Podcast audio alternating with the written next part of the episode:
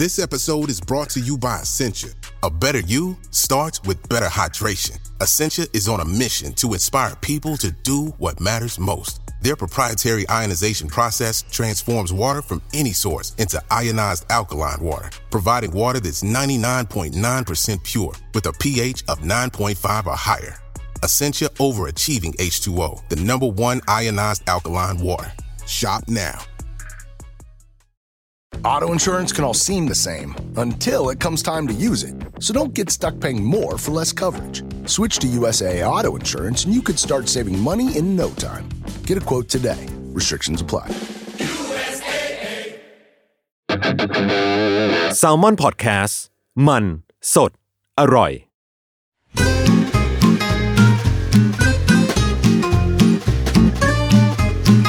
Day One Podcast กับย้อยนภศรศิวิราช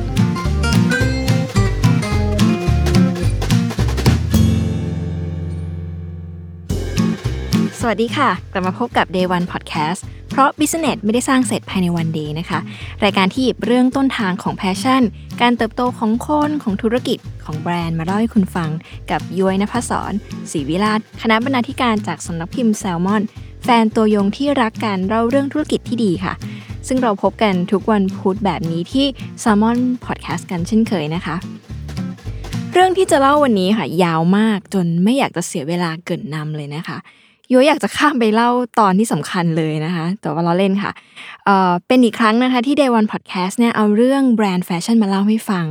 แต่ว่าอย่าเพิ่งกดปิดนะคะ Marimekko ค่ะ เป็นแบรนด์ผ้าพิมพ์ลาย และสินค้าไลฟ์สไตล์สุดฮิตจากฟินแลนด์นะคะ มีลาย Unikko หรือว่าดอกป๊อปปี้เนี่ยเป็นสัญลักษณ์เป็น iconic เป็นอะไรที่ฮิตมาก ๆ ฮิตสุด ๆ ค่ะ แล้วก็ ช่วง 2-3 ปีหลังมาเนี้ยค่ะ ต่อให้คุณไม่ใช่สาวหวานนะคะ ก็จะต้องได้ยินชื่อหรือว่าเห็นการ collab กับแบรนด์ดัง ๆ มากมายมาบ้างอะนะคะ แล้วก็อาจจะสงสัยหรือว่าคิดไปว่า เอ๊ะทำไมมันฮิตจังนะคะ ซึ่งเมื่อรู้ตัวอีกทีเนี่ยคุณก็อาจจะมีกระเป๋าผ้าพิมพ์ลาย ดอกไม้ ราคาใบละหลายพันอย่างเงี้ยอยู่หลายใบแบบย้อยก็ได้นะคะ หรือว่าเห็น Marimekko ออกคอลเลกชันพิเศษกับใครก็ตาม เราก็อยากจะอยาก ได้เต็มไปหมดเลยค่ะ ไม่ว่าจะเป็น Uniqlo เอ่ย Adidas เอ่ยนะคะ ชุ่มฉ่ำใจมาก ๆ เลยนะคะ เมื่อได้เห็นแบบเออ Marimekko ในราคาที่ถูกลงกว่า 10 เท่าเนาะเพราะปกติอะค่ะ ชุดกระโปรงของเขาเนี่ยราคาเป็นหมื่นบาทนะคะ วันนี้เราสามารถซื้อ Uniqlo X Marimekko ได้ในราคาเพียงหลักพันเนาะอืมจริง ๆ เรื่องราวของ Marimekko อะค่ะ มันมีมากกว่าแค่ดอกไม้สีสดดอกนั้นนะคะ เช่น เป็นแบรนด์แรกในฟินแลนด์ที่ก่อตั้งโดยผู้หญิงนะคะ เป็นแบรนด์ที่ขายผ้าพิมพ์ลายเป็นหลัก แต่ว่าพูด message ใหญ่ ๆ อย่างการ ความเท่าเทียมหรือเรื่องสันติภาพเนี่ยมาอย่างยาวนานแล้ว แล้วก็เป็นแบรนด์ที่ชุดกระโปรงของเขาเนี่ยดังมาก ๆ ในหมู่นักศึกษาหญิงนะคะ จนยุคหนึ่งเนี่ยเป็นสัญลักษณ์ของความเฉลียวฉลาดด้วย แล้วก็เป็นแบรนด์แห่งชาติฟินแลนด์ค่ะที่ทำ collaboration มาตั้งแต่โลกเนี่ยยังไม่รู้จักคำนี้ด้วยซ้ำนะคะทีนี้ค่ะ ปี 2021 เนี่ย เป็นปีที่มาริเมโกะมีอายุครบ 70 ปี ฟังไม่ผิดค่ะ 70 ปีแล้วนะคะ ซึ่งไม่บอกนะก็คงไม่เชื่อว่า มันอายุเท่านี้ เพราะว่ามันยังดูสดใหม่อยู่เลยนะคะ แล้วก็ในวงการแฟชั่นนะคะมีคนเคยบอกว่าเสื้อของ Marimekko เมื่อ 50-60 ปีที่แล้วเนี่ย ของคุณยายที่ใส่ตอนเด็กอะค่ะ มันก็ยังสามารถส่งต่อให้คนรุ่นปัจจุบันได้นะคะ แล้วก็ไม่ใช่แค่รูปทรงที่มัน timeless ข้ามกาลเวลาเนี่ย แต่ว่าผ้าและการตัดเย็บนี่ยังดียังดีอยู่เลยนะคะ ซึ่งเป็นเรื่องที่น่าอิจฉามากๆ ย้อยก็เลยอยากให้มีแบรนด์ไทยที่แข็งแกร่งแบบนี้เยอะๆนะคะ Day One Podcast ตอนนี้ค่ะ จะพาไปพบกับ Day One ของ Marimekko แบรนด์ผ้าพิมพ์ลายและสินค้าไลฟ์สไตล์จากประเทศฟินแลนด์ ที่ลุกขึ้นมาจัดงานเฉลิมฉลองครบรอบ 70 ปี แบบที่ไม่เหมือนใครค่ะ เริ่มจาก 1. ออกหนังสือประวัติแบรนด์นะคะ และผ้าลายต่างๆ ฉบับสมบูรณ์ ที่ควรค่าแก่การสะสมสุดๆ 2. การ collaboration กับบริษัทประมูลเก่าแก่ของเมืองเฮลซิงกิ 3. ออกคอลเลกชัน Pre-Love ค่ะ เอาลายผ้าและ pattern dress ในยุคทองเนี่ยมาให้จับจองกัน ซึ่งหมดในหลักนาที 4. การ collaboration กับสตูดิโอในโคเปนเฮเกนจัดร้าน pop-up ที่เปลี่ยน concept ทุก 2 สัปดาห์ 5. ตั้งใจจะเปิด Maripedia หรือว่า Marimekko Print Library นะคะ เพื่อเผยแพร่ลายผ้าที่มีกว่า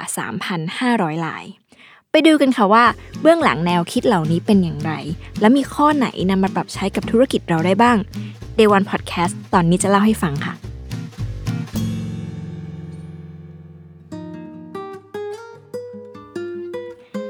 เรื่องแรกนะคะ การออกหนังสือประวัติแบรนด์และลายผ้าต่างๆ ฉบับสมบูรณ์ที่ควรค่าแก่การสะสมที่สุด ปกติย้อยเป็นคนที่ถ้ารักแบรนด์ไหนนะคะ จะซื้อหนังสือที่เล่าประวัติคนก่อตั้ง หรือว่าแบรนด์นั้นอะมาอ่านอยู่เสมอค่ะ เพราะว่ามันจะได้เจอข้อมูลที่ insight มากบ้างแบบที่ในอินเทอร์เน็ตเนี่ยให้ไม่ได้นะคะ ครั้งหนึ่งเคยไป museum IKEA ที่สวีเดนค่ะ แล้วก็ซื้อไอ้หนังสือประวัติ ของเขาเนี่ยกลับมาด้วย ซึ่งตอนที่อ่านเนี่ยก็เลยทำให้ได้รู้ว่าคุณ Ingvar Kamprad เนี่ยเขาได้เจอจุดเปลี่ยนในชีวิตของเขามากมายอย่างไรก่อนจะเกิดมาเป็นอีเกียที่แสนสะดวกสบายในวันนี้นะคะ ไว้มีโอกาสเดี๋ยวจะกลับมาเล่าใน Day One ของอีเกียให้ฟัง ซึ่งจริง ๆ มันสนุกมากจนฟังแล้วอยากจะแบบเปิดร้านค้าขึ้นมาเองบ้างเลยนะคะ ทีนี้กลับมาที่ Marimekko ค่ะ เรื่อง Marimekko ก็เช่นกัน ตอนแรกเนี่ยย้อยลังเลอยู่นานนะคะว่า จะทำ Day One ของ Marimekko ดีไหม เพราะว่าคนที่รักแบรนด์นี้ค่ะ น่าจะเคยฟังประวัติแบรนด์จนเบื่อแล้วค่ะ แต่ไหนๆก็ซื้อหนังสือมาแล้วนะคะ เพราะว่าจริง ๆ ราคาหนังสือก็แรงใช้ได้เลย ซึ่งเมื่อนั่งลงอ่านจริง ๆ จังๆอะค่ะ ก็เลยพบข้อมูลที่สนุก แล้วก็น่านำมาเล่าต่อเยอะแยะเต็มไปหมดค่ะ ยังไงเดี๋ยวลองฟังเรื่องมาริเมโกจากย้อยดูอีกสักรอบนะคะ หนังสือเล่มนี้ค่ะมีชื่อว่ามาริเมโก The Art of Print Making นะคะ จัดพิมพ์โดยสำนักพิมพ์ Hames and Hudson นะคะ ซึ่งขึ้นชื่อเรื่องการทำหนังสือสวยแบบน่าสะสมอยู่แล้วนะคะ ความพิเศษของเล่มนี้ค่ะ ได้คุณแล b e r r y Person นะคะ เป็น Archive Editor ของ Vogue.com นะคะ มาเป็นผู้เรียบเรียงค่ะ ข้อมูลช่วงก่อตั้งมาริเมโกที่รวบรวมในหนังสือนะคะ จึงไม่เหมือนที่ไหนเลย แม้จะไม่ได้มีการสัมภาษณ์ผู้ก่อตั้งโดยตรงนะคะ แต่ว่า การรวบรวมความตั้งใจจากบทสัมภาษณ์เก่าๆ มากมาย แล้วก็ประวัติเนี่ยรวมถึงจดหมายเหตุเหตุการณ์สำคัญ บริบทสังคมของฟินแลนด์ ช่วงนั้นอย่างครบถ้วนเนี่ยทำให้ผู้อ่านอย่างเราอะค่ะ พอจะติดตามเรื่องราว แล้วก็เข้าใจถึงการตัดสินใจของผู้ก่อตั้งได้ ซึ่งแม้จะเป็นเรื่องราวของแบรนด์ออกแบบลายผ้าแต่ว่าเนื้อหาด้านในอะค่ะ เหมาะอย่างยิ่งกับผู้ประกอบการที่กำลังทำธุรกิจทุกขนาดทุกประเภทจริง ๆ ซึ่งด้วยจะขอนำมาเล่าให้คุณฟังนะคะ แม้ว่าชื่อของมาริเมโกะในภาษาฟินแลนด์จะแปลว่า ชุดกระโปรงของแมรี่อะค่ะ แต่มาริเมโกะเนี่ยไม่ใช่แค่ชุดกระโปรงนะคะ แต่มันคือคอนเซปต์ มันคือวิถีชีวิต เป็นแบรนด์ที่ให้คำมั่นสัญญามาตั้งแต่ day one ว่า อยากจะเป็นตัวแทนของอิสรภาพ สันติภาพ ความรักและก็ความสุขค่ะ โดยให้ความสำคัญกับงานฝีมือ ความคิดสร้างสรรค์ แล้วก็การ collaboration นะคะ ซึ่ง 3 องค์ประกอบนี้เองค่ะที่ทำให้ แบรนด์เนี่ยยังคงยืนเด่นแม้ว่าจะอยู่ในยุคสมัยของดิจิทัลแล้วก็ตาม โดยทั่วไปอะค่ะ เรื่องราวเกี่ยวกับช่วงก่อตั้งเนี่ย เรามักจะได้เห็นเสน่ห์หรือว่า character ที่เด่นชัดของคุณอามี่ราเทียเนี่ยที่เป็นคนก่อตั้งแบรนด์ขึ้นมาเนี่ย แต่ในความจริงแล้วอะค่ะ เรื่องราวของมาริเมโกะเนี่ย เกิดขึ้นจากโชคชะตาและการทำงานที่หนักมาก อามีอะค่ะเเกิดในครอบครัวที่พ่อเป็นพ่อค้านะคะ แล้วก็แม่เป็นครู ตอนเด็กเป็นเด็กเก็บตัวค่ะ ชอบเขียนหนังสือ เมื่อโตขึ้นนะคะ เธอไปเรียนต่อด้านออกแบบสิ่งทอที่โรงเรียนศิลปะ การออกแบบและสถาปัตยกรรม ในเมืองหลวงอย่างเฮลซิงกิค่ะ ระหว่างเรียนเนี่ยก็หาเงินส่งตัวเองไปด้วยนะคะ ด้วยการใช้นามแฝงเขียนนิยายโรแมนติกให้กับนิตยสาร อาจจะเป็นเพราะเรื่องนี้ด้วยค่ะ อามีเลยเป็นคนที่อ่อนไหวต่อสอนรักของกัมมเทพหรือคิวปิดนะคะ ต่อมาในปี 1935 ค่ะ หลังเรียนจบ อามีก็แต่งงานกับคุณวิลิโยลาเทียนะคะ เขาเป็นนายทหารที่พบรักกันตอนที่อามีย้ายมาเรียนต่อในเมืองนะคะ ซึ่งแม้จะยังเด็กมากค่ะ อามีให้ให้สัมภาษณ์ว่าเธอน่ะตกหลุมรักเขาเพราะว่าชุดเครื่องแบบทหารชุดนั้น สมแล้วค่ะกับที่เป็นผู้ก่อตั้งแบรนด์ที่เต็มไปด้วยความรักอย่างนี้นะคะ ทีนี้ค่ะ ช่วงเวลานั้นเนี่ยคู่ขนานกันไปนะคะ ประเทศฟินแลนด์อยู่ในภาวะสงครามที่รัสเซียทำกับสวีเดนมาอย่างยาวนานเลยจนสุดท้ายเนี่ยค่ะฟินแลนด์ต้องเสียดินแดนตอนใต้และตะวันออกให้กับรัสเซีย ซึ่งเท่ากับว่าคนฟินแลนด์ในเมืองนั้นนะคะจะถูกขับไล่แล้วก็กลายเป็นคนไร้บ้าน หนึ่งในนั้นก็คืออามีและสามีค่ะ หลังจบสงคราม ซึ่งสงครามเนี่ยมันจบในปี 1944 นะคะ อามีเนี่ยสูญเสียบ้านทั้งหลัง สิ่งที่ติดตัวมาเนี่ยมีเพียงเสื้อกันฝน แล้วก็หน้ากากที่ไว้ป้องกันแก๊สค่ะ แล้วก็ขณะที่พี่ชายสองคนและพี่เขยเนี่ยหายสับสูญไปในสงคราม บทเรียนจากสงครามอะค่ะทำให้อามีเนี่ยมองโลกเปลี่ยนไป เธอรู้สึกว่าทุกวันที่เหลืออยู่มันคือปาฏิหาริย์ของชีวิตอะค่ะ จึงไม่อยาก พลาดที่จะมองหาความสวยงามจากความเรียบง่ายทั้งมวลเลย ในช่วงปี 1939อะค่ะ อามีเริ่มทำงานในกระทรวงกลาโหมนะคะ จากนั้นเนี่ยในปี 1942 เนี่ย ก็ได้งานเป็น copywriter ในเอเจนซี่แห่งหนึ่งที่เฮลซิงกิทำงานอยู่ 7 ปีค่ะ เธอก็ตัดสินใจลาออก ตั้งใจว่าจะไปใช้ชีวิตในบ้านบนเขาอะนะคะ เพื่อเก็บตัวเขียนนิยายตามความฝัน แต่ไม่ทันไรค่ะ ผู้เป็นสามีก็ลาออกจากกองทัพนะคะ แล้วก็เอาเงินเนี่ยไปลงทุนซื้อโรงงานผลิตผ้าน้ำมันเนี่ยที่กำลังจะใกล้ล้มละลาย แล้วก็ก่อตั้งธุรกิจของตัวเองในชื่อว่า Prince Tech นะคะ แล้วก็ชวนอามีมาทำด้วยกัน Prince Tech เนี่ยเปลี่ยนจากการผลิตผ้าใบผืนผ้าเนี่ยมาเป็นผ้าพิมพ์ลายหลังจากตอนที่อามีเนี่ยค้นพบวัตถุดิบในการพิมพ์ค่ะ จริงๆ มันไม่ใช่เรื่องยากอะไรนะคะที่ นักเขียนคนหนึ่งเนี่ยจะรู้วิธีเติมหน้ากระดาษเปล่าด้วยสีสันอามีใช้วิธีรวบรวมทีมครีเอทีฟแล้วก็ศิลปินรุ่นใหม่ค่ะ มาทำงานออกแบบลายผ้าให้โรงงานของเธอ หนึ่งในนั้นเนี่ยมีมายาอิโซล่านะคะ ซึ่งเป็นคนที่ออกแบบดอกอูนิโกะในตำนานในร่วมทีมอยู่ด้วย ซึ่งเธอมาร่วมทีมตั้งแต่อายุเพียง 22 เท่านั้นค่ะ ที่น่าสนใจก็คือว่าอามีเนี่ยใช้ความกล้าแค่ไหนตอนก่อตั้งแบรนด์ เพราะยุคนั้นนะคะฟินแลนด์เป็นประเทศที่จนมากนะคะ เพราะสงคราม แล้วก็ไม่เคยมีกิจการที่มีผู้ก่อตั้งเป็นผู้หญิงมาก่อน ซึ่งถ้าเทียบกับปัจจุบันนะคะมาริเมโกยุคนั้นนะก็เหมือนบริษัทสตาร์ทอัพในเวลานี้เนาะที่เริ่มต้นด้วยทุนจำกัด มีทีมคนรุ่นใหม่ที่พร้อมจะเติบโตไปด้วยกัน แล้วก็อยู่ภายใต้อิสรภาพ แล้วก็จากกฎจากความคาดหวังใดๆทั้งยังเปิดโอกาสให้ทีมได้ทดลองได้สร้างนวัตกรรม ทั้งในฝั่งออกแบบแล้วก็ฝั่งผลิตค่ะ สาเหตุที่ลายพิมพ์ของมาริเมโกะเนี่ยมันใหญ่บิ๊กเบิ้มมากๆค่ะ เพราะว่าโรงงานพิมพ์ผ้าทั่วไปในยุคนั้นเนี่ยทุกคนนะนิยมทำลาย pattern เล็กๆเนาะจะเห็นว่าไม่ใช่แค่ฉีกกรอบอย่างเดียวนะคะ แต่ยังปลดแอกต่างๆ ด้วยสีสัน จริง ๆ ไม่ใช่วิถีของชาวมาริเมโกะด้วยซ้ำที่ต้องทำตามใครนะคะ ดังนั้น pattern ที่มาจาก p r i n t e x ในชื่อในตอนนั้นเนี่ยจึงหลากหลายแล้วก็สดใหม่มากๆ แต่ถึงแม้ว่ามันจะสดใหม่ดึงดูดความสนใจแค่ไหนอะค่ะ ช่วงแรกที่เขาเปิดตัวออกมาเนี่ย มันกลับขายไม่ได้เลยค่ะ เพราะว่าคนซื้อเนี่ยไม่รู้ว่าจะต้องใส่ยังไง จึงเป็นที่มาให้ทีมเนี่ยลุกขึ้นมาออกแบบชุดกระโปรงค่ะ ด้วยผ้าลายใหม่ ๆ เหล่านี้นะคะ แล้วก็จัดแฟชั่นโชว์ที่โรงแรมกลางเมืองเฮลซิงกิค่ะ และยังไม่ทันที่นางแบบคนสุดท้ายเนี่ยจะเดินเข้าผ่านม่านจบเป็นแบบ finale นะคะ เสื้อผ้าทุกตัวที่งานวันนั้นเนี่ยก็ถูกจับจองจนหมดเกลี้ยงเลย วันต่อมาค่ะ ชื่อแบรนด์ของมาริเมโกก็เลยถือกำเนิดขึ้น ปี 1951 หรือปีที่มาริเมโกกำเนิดขึ้นมาค่ะ ประเทศฟินแลนด์ในตอนนั้นเนี่ยเริ่มมีชื่อเสียงด้านสถาปัตยกรรมแล้วแหละ อามี่เคยให้สัมภาษณ์ว่าถ้าสถาปนิกสร้างบ้านเพื่อให้คนมีชีวิตลายผ้าและชุดมารีเมโกของเธอก็ทำงานแบบนั้นเหมือนกันค่ะ เพราะเธอกำลังออกแบบและสร้างชุด ให้ผู้หญิงมีชีวิต สิ่งที่น่าสนใจก็คือว่า character ผู้หญิงฟินแลนด์นะคะ จะเป็นคนที่หมกมุ่นกับการอ่าน การเขียน ดนตรี กีฬา ศิลปะงานออกแบบเหล่านี้คือเป็นคนที่หมกมุ่นอะไรแบบนี้มากกว่าจะสนใจความเอะอะมะเทิ่งใดๆนะคะ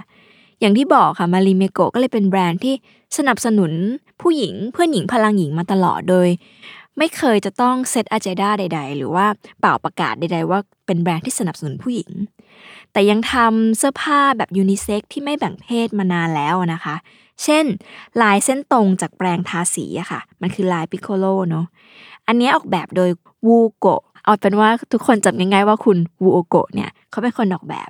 เป็นนักออกแบบคนหนึ่งของมาริเมโกะที่ได้รับสมญานามว่าเป็นโคโค่ชาแนลแห่งฟินแลนด์เลยค่ะ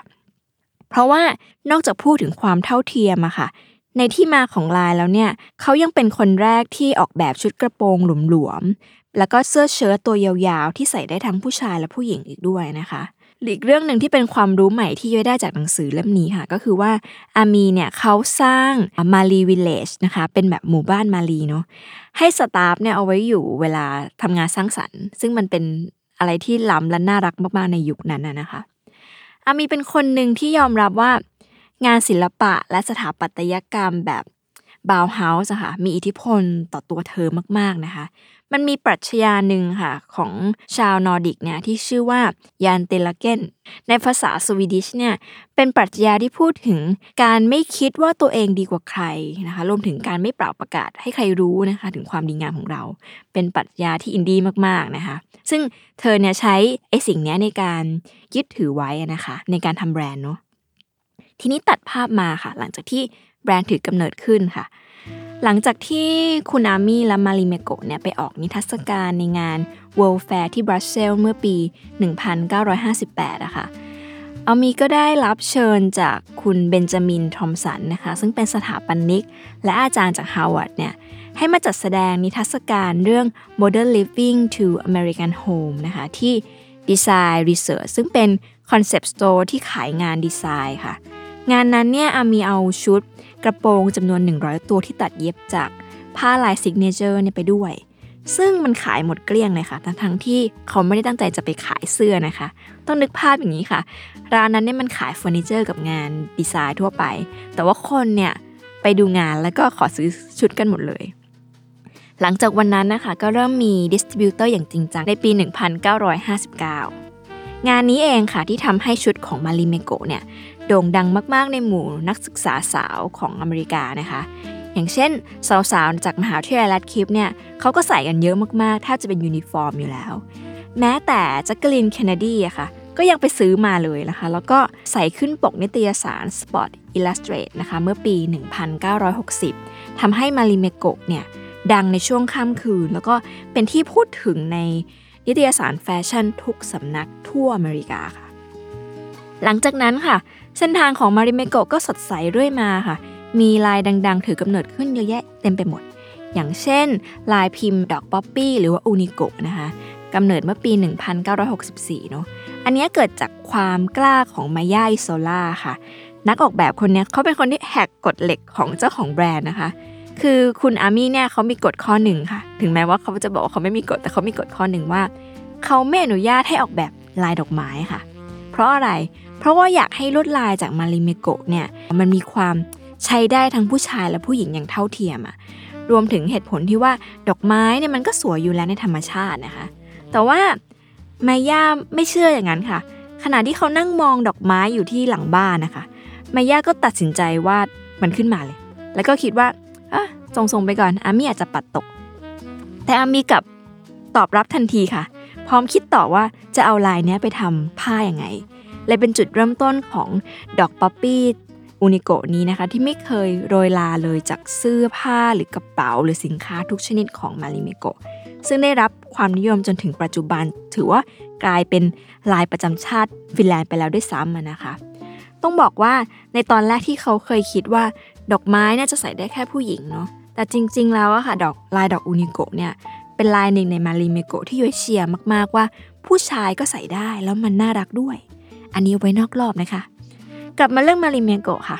ในปี 1968 นะคะ ก็มีลายทางทุกคนนึกภาพเสื้อลายทางออกเนาะลายทางนี้เป็นลายคลาสสิกอีกลายหนึ่งที่เป็นสัญลักษณ์แห่งความเท่าเทียมค่ะ หรือว่ายูนิเซ็กในทางแฟชั่น ซึ่งมาจากอานิกาลิมาล่านะคะ เป็นนักออกแบบสายกราฟิก ผู้เปลี่ยนให้มาริเมโกะเนี่ยป๊อปขึ้นวัยรุ่นขึ้น ด้วยการออกแบบชุดกระโปรงในทรงที่ทันสมัย ซึ่ง เป็นคนที่อยู่เบื้องหลังกระโปรงชุดกระโปรงเหล่านี้ที่อยู่ในหน้านิตยสารแฟชั่นต่างๆ มากมายนะคะโดยจุดเริ่มต้นของลายทางเนี่ยมันมาจากเทรนเสื้อผ้าเดนิมอะค่ะชุดกางเกงยีนอะไรอย่างนี้ในช่วงปี 1968 ที่อนิกาเขาก็เลยคิดว่าทำยังไงดีที่จะออกแบบเสื้อให้ใส่กับเทรนกางเกงยีนได้นะคะ ก็เลยกลายมาเป็นเสื้อผ้า cotton ลายทางคอลเลกชันแรกให้กับมาริเมโก ช่วงท้ายของประวัติแบรนด์นะคะมีการวิเคราะห์ที่น่าสนใจมาก ผู้เขียนเขาสรุปไว้ว่ามาริเมโกะเนี่ยเป็นแบรนด์ที่ fresh ได้ขนาดนี้ เพราะว่าอามีและทีมอะค่ะมีสายตาที่ค้นหาสิ่งใหม่ตลอดเวลาคำถามคือมันมาอย่างไงคะบทเรียนจากสงครามค่ะ ที่สูญเสียทุกอย่างในพริบตาเนี่ยเขาสอนอามีให้คิดอย่างอิสระปลดแอกตัวเองจากวิถีเดิมๆรวมถึงปล่อยอดีตให้เป็นอดีตค่ะ ไม่ว่าความสำเร็จที่ผ่านมาจะมีความสำเร็จมีรอยยิ้มมีคราบน้ำตายังไง ช่างมันค่ะ แล้วเอาเวลาเนี่ยไปสร้างสิ่งใหม่ๆดีกว่า เธอสรุปสั้นๆ แบบนั้นเลย ซึ่งกินใจหลาย ๆ ค่ะ เรื่องต่อมาค่ะ จริง ๆ มาริเมโกะเนี่ยมันก็มียุคหนึ่งที่ซบเซาเหมือนกันนะคะ จุดซบเซาเนี่ยมันน่าจะเริ่มมาช่วงในปี 1970 เป็นช่วงที่เทรนด์แฟชั่นนะคะเปลี่ยนจากชุดหลวมๆเนี่ยเขาก็เริ่มนิยมชุดที่มันแนบตัวมากขึ้น ขณะที่โรงงานเองอะค่ะ ก็เคยพิมพ์ด้วยมือเนาะก็เริ่มมีการใช้เครื่องจักรมากขึ้น ให้ทันกับความต้องการของตลาด จนในที่สุดก็เลิกใช้มือนะคะ แล้วก็เป็นเครื่องจักรทั้งหมดในปี 1973 ประกอบกับหลังจากที่อามีเสียชีวิตในปี 1979อะค่ะ ทายาทเนี่ยเขาก็ขายบริษัทให้กลุ่มธุรกิจเอเมอร์ในปี 1985 แต่ด้วยความขลุกขลักหลายประการนะคะ เขาก็ขายต่อให้คนอื่นต่อ ในยุค 1980 ถึง 1990 นะคะ เรียกได้ว่าเป็นช่วงที่มาริเมโกเนี่ยเกือบล้มละลายเลย มันเกิดจากการที่ยุคนั้นเนี่ยโรงงานมีการทดลองใช้วัตถุดิบหรูหราตามยุคสมัยอย่างพวกกำมะหยี่หรือว่าผ้าไหมนะคะ ซึ่งมันสวนทางกับตลาดที่คนในมีทางเลือกในการเสพแฟชั่นมากมาย ความยากก็คือว่าเราจะ modernize มันยังไง ถ้าจะ modern ไปเลยมันก็ยาก จะ balance ลูกค้าเก่ากับลูกค้าใหม่ยังไงนะคะ อันนี้เป็นโจทย์ที่มันเกิดขึ้นในช่วงปี 1990 เนาะ ต่อมากลุ่มที่เคยซื้อไปในยุคช่วงแรกค่ะ เขาก็ขายต่อให้คุณคิสตี้ปากาแนนนะคะ ในปี 1991 คุณคิสตี้เนี่ยเขากู้ชีพมาริเมโกด้วยการ จ้างคนเก่งๆเข้ามาทำงานค่ะ คนเก่งๆนั้นก็เป็นคนที่มีประสบการณ์ด้านธุรกิจแฟชั่นนะคะ เป็นนักออกแบบเสื้อผ้าแฟชั่น หรือแม้แต่คนที่เก่งเรื่องเสื้อผ้าผู้ชาย แล้วก็ในที่สุดก็เริ่มอะกลับมาฟื้นฟูภาพจัดงานแฟชั่นโชว์กลางสวนได้ในปีต่อมาจริงๆ ต้องบอกว่ามาริเมโกเนี่ยใช้เวลานับ 10 ปีเลยนะคะ ในการกอบกู้แบรนด์เนาะ แล้วพอเมื่อเข้าสู่ปี 2001อะค่ะ เราก็เริ่มเห็นชีวิตชีวาของงานนะคะ จากนักออกแบบรุ่นใหม่ ๆ ซึ่งเป็นแบบเหมือนความรู้สึกเดียวกับยุคในช่วงก่อตั้ง ทีนี้พอปี 2007อะคะ่ะก็มีการเปลี่ยนมือเจ้าของอีกรอบหนึ่ง รอบนี้เนี่ยคุณมิกะอิฮาโมติลานะคะเขามาพร้อมวิสัยทัศน์ที่จะพามารีเมโกะเนี่ยไปเติบโตในระดับโลกให้ได้ ขยายตลาดไปสู่เครื่องครัวจานชามแก้วนะคะ แล้วก็ต่อมาค่ะ ในปี 2011 เนี่ย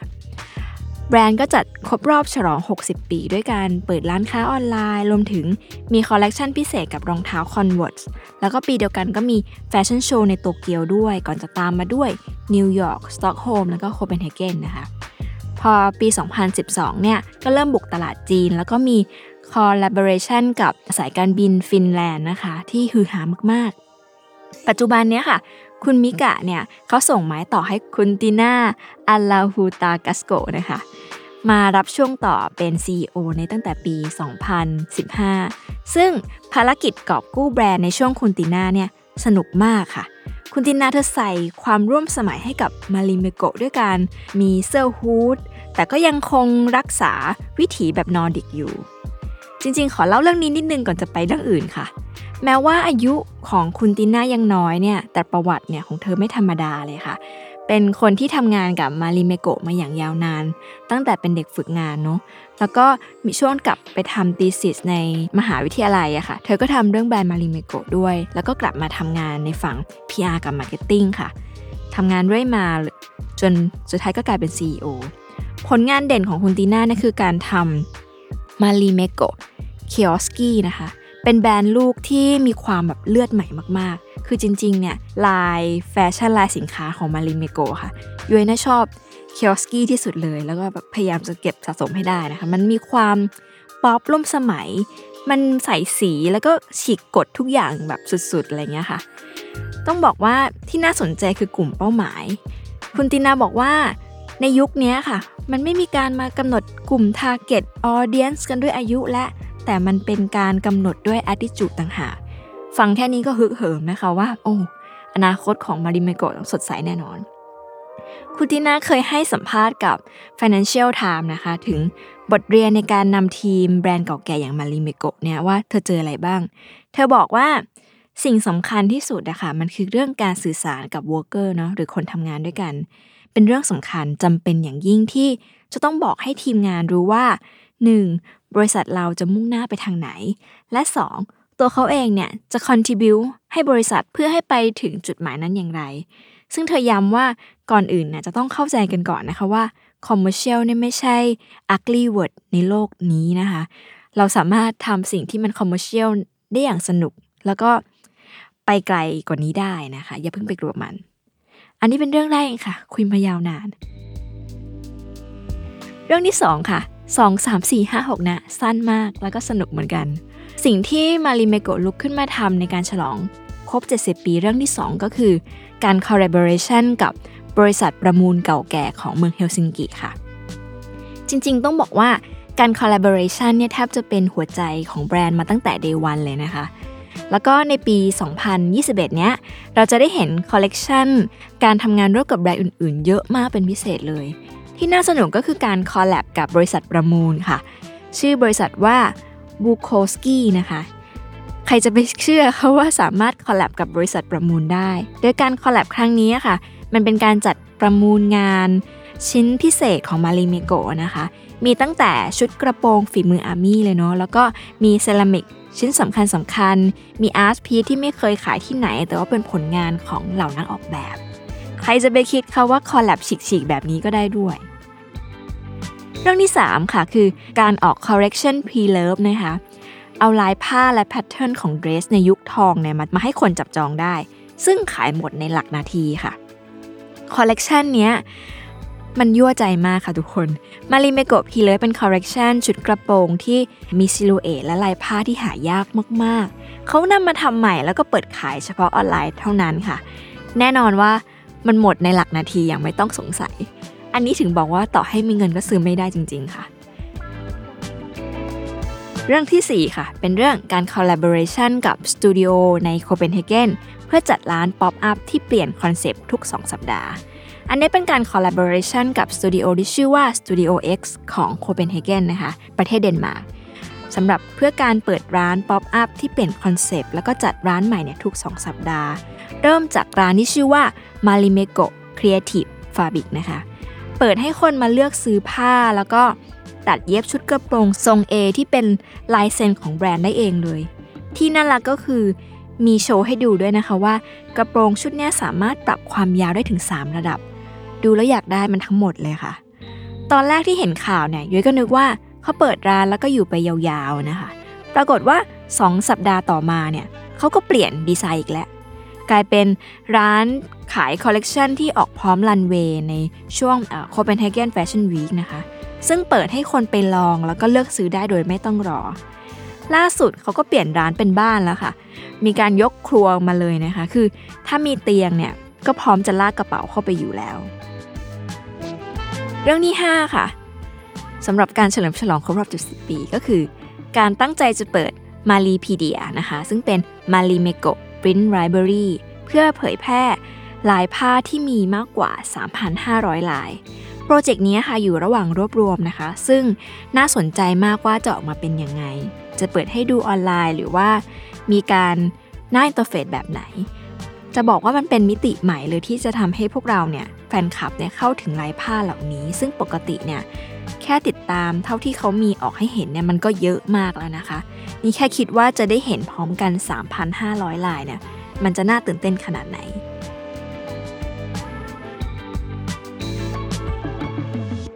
มาถึงจุดสรุปของ Day 1 ของ m a r i m e g o แบรนด์ผ้าพิมพ์ลายและสินค้าไลฟ์สไตล์จากประเทศฟินแลนด์ที่ลุกขึ้นมาจัดงานเฉลิมฉลองครบรอบ 70 ปีแบบที่ไม่เหมือนใครค่ะ เริ่มจาก 1. ทำหนังสือครบรอบ 70 ปี จริงอยู่ที่ไอเดียการทำหนังสือครบรอบนั้นมันไม่ได้ใหม่นะคะ ใครๆก็ทำกันได้เนาะเยอะแยะเลย ยอมรับว่าย้อยเองก็เคยคิดแบบนั้นเหมือนกันว่า มันช่างเป็นไอเดียที่สิ้นคิดเหลือเกิน แต่เมื่อมีโอกาสได้ทำงานเล่าเรื่องแบรนด์ไทยและเท่ที่มีอายุมากๆอะค่ะ ก็พบว่าการจะรวบรวมประวัติศาสตร์นั้นมันยากที่สุดเลย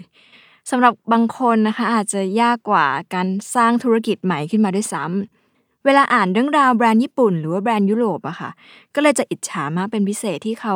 เก็บเรื่องราวแล้วก็รักษามันอย่างดี ขณะที่บ้านเราเนี่ยน้อยมากๆที่ย้อยเจอค่ะ ว่าที่ทายาจะเก็บของเก่าหรือบันทึกเรื่องราว หรือโมเมนต์สำคัญของกิจการค่ะ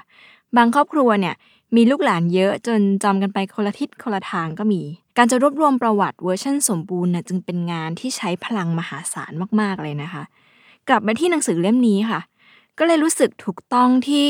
บกจดหมายเหตุ หรือว่า Archive Editor ของ Vogue เป็นคนทำมันขึ้นมานะคะ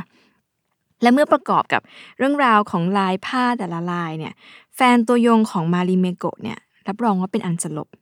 แถมหนังสือก็อัปเดตสุดๆนะคะ เพราะว่าเราจะได้เห็นลายแล้วก็คอลเลกชันล่วงหน้าของปี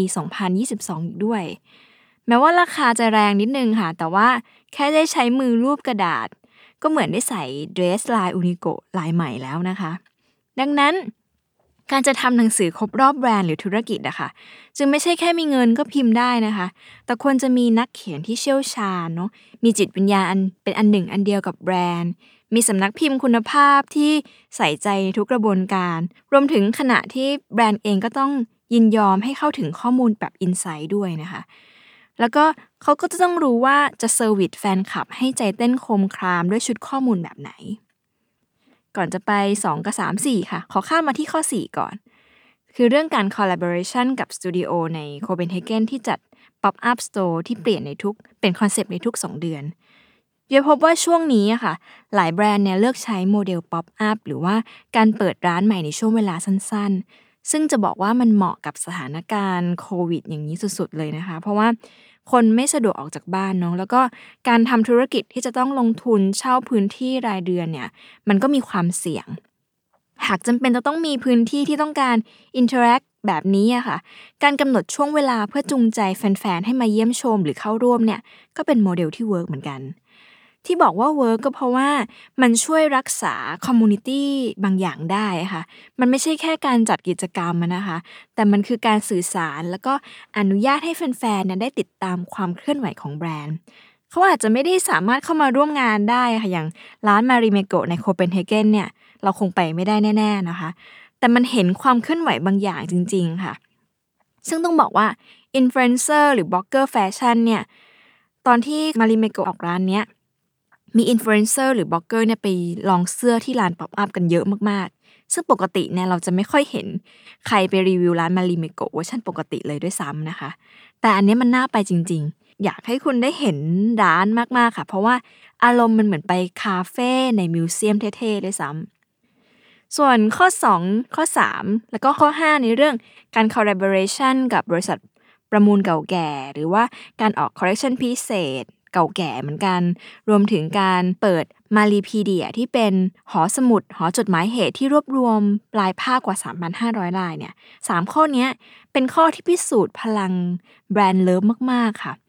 คือถ้าเราเป็นอาร์มี่เราคงภูมิใจมาก ๆ ว่าสิ่งนี้ที่ทำเพียรทำมาตลอด 70 ปีเนี่ยมันออกดอกออกผลขนาดนี้ได้ยังไง